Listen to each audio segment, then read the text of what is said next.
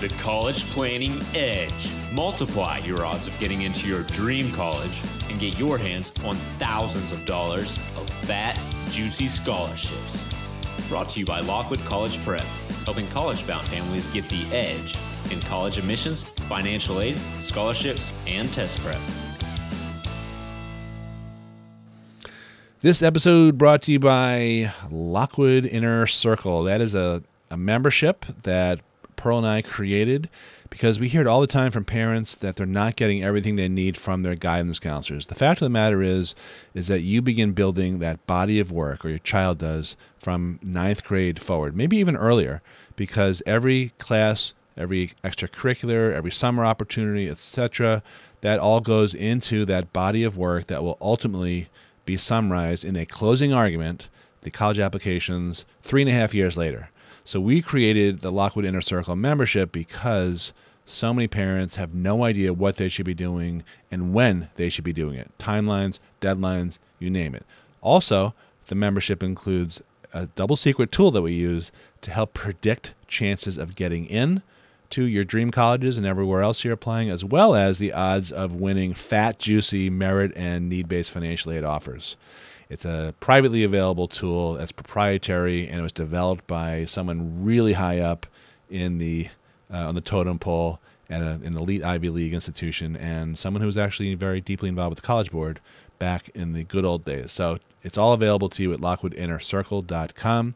Podcast listeners get 50% off of this membership by using the coupon code podcast when they check out. Please enjoy the show and if you like what you hear, we wouldn't mind if you gave us a glowing review on Apple Podcasts. Go for five or six stars, maybe seven stars, whatever you can do. It's kind of a shameless uh, request, but you know what? It helps our reach and get through to other parents. So I would appreciate it. So would Pearl. She doesn't know I'm asking you to do this, so let's just keep that between us. uh, enjoy the episode. Bye bye. Good morning. Welcome to another edition of FAQ Us Friday. I think we're on number seven possibly six. Not great with numbers. So um, this is a weekly short little show that we do on our Facebook page, lockwoodcollegeprep.com slash Facebook. Oops. Facebook.com slash Lockwood College Prep. Didn't mean to discuss the merger. Hope I don't get sued by the SEC. Um, and uh, it also goes on our podcast, the College Planning Edge, which you can listen to on Apple Tunes. So um, last night I did a webinar. We had a, a, great turnout 160, 170 people showed up. And uh, we talked about how to get money for uh, financial aid and uh, merit aid for college in turbulent times. It was great. I really enjoyed doing these things. Uh, I got a bunch of great questions, which I enjoy even more than uh, going through my slides, which to me is a little bit boring and monotonous.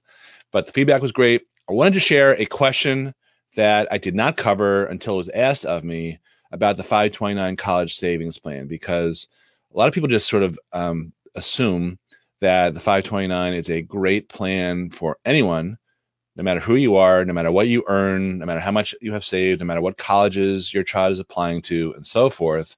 But the truth is that the 529 can be friend and foe. It really depends on the situation. So I covered that in the webinar last night. Um, and that's not the topic today. today's topic is a, a variety of the 529 uh, called the grandparent 529. At least what that's that's what I call it.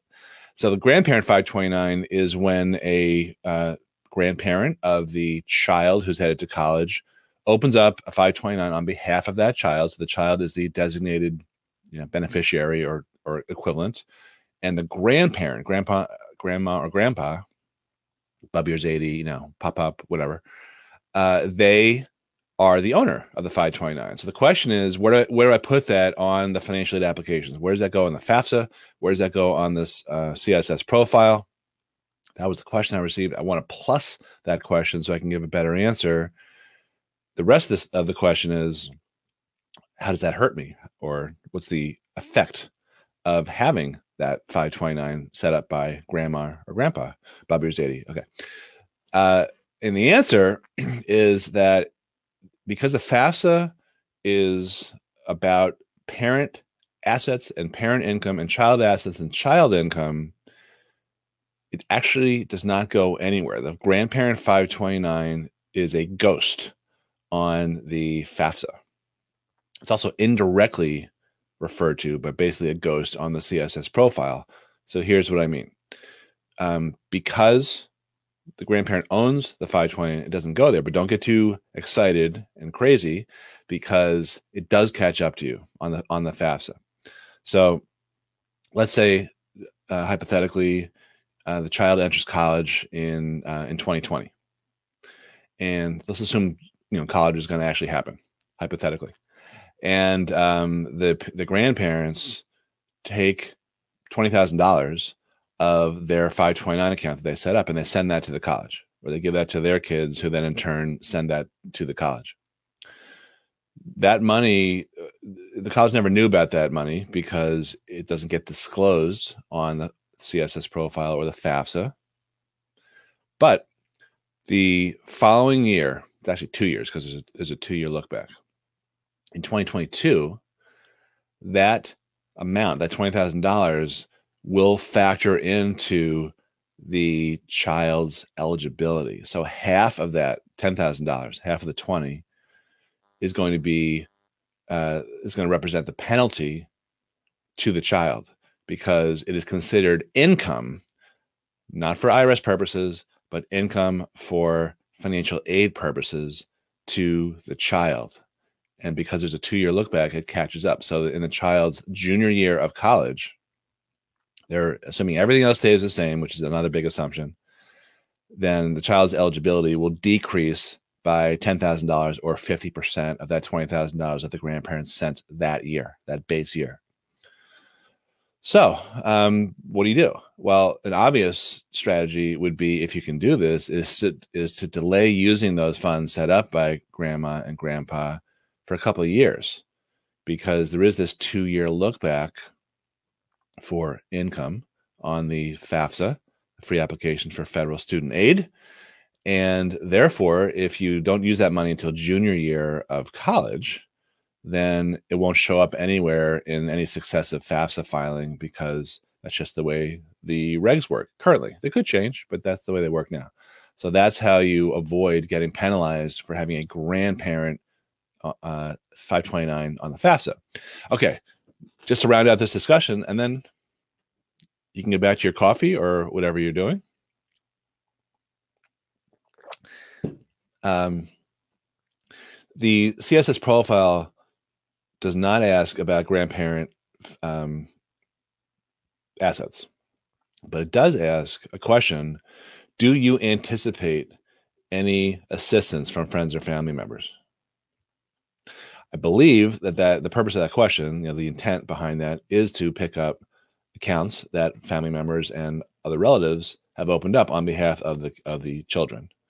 So then it's up to you in good faith to answer that question. Either, yes, I do believe that there is a 529 set up by my rich uncle Jerry or grandma, grandpa, Bubby Zadie. Um, but uh, it's it's you have to govern yourself accordingly. I certainly don't judge.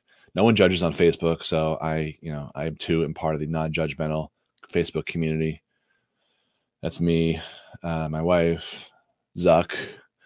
Um, so that's but that's the why the css profile asked that question so sometimes people set aside money they don't really call it a 529 or they don't uh, some sort of other like trust or custodial account or something like that that also would get picked up by that question on the css profile so the question of whether or not you have to file a css profile really depends on what your college each college on your list requires so not to get in the weeds here because i wanted to wrap this up every college in the country takes the fafsa so if you have a grandparent 529 that's probably uh and and, your colleges only take the FAFSA, then you're probably in the clear.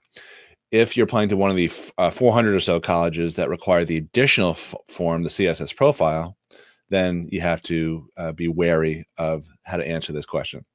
And there's also other forms that that are out there, but this is a gross oversimplification in about five minutes. So that's all I got for you today. Thanks a lot for watching. And if you have any questions, you can check out check out our website, lockwoodcollegeprep.com. Check out our podcast, the College Planning Edge, and you can contact us by emailing us. I'll put the email right here in the post. Thanks for uh, for spending this time with us, and talk to you soon. Have a great weekend.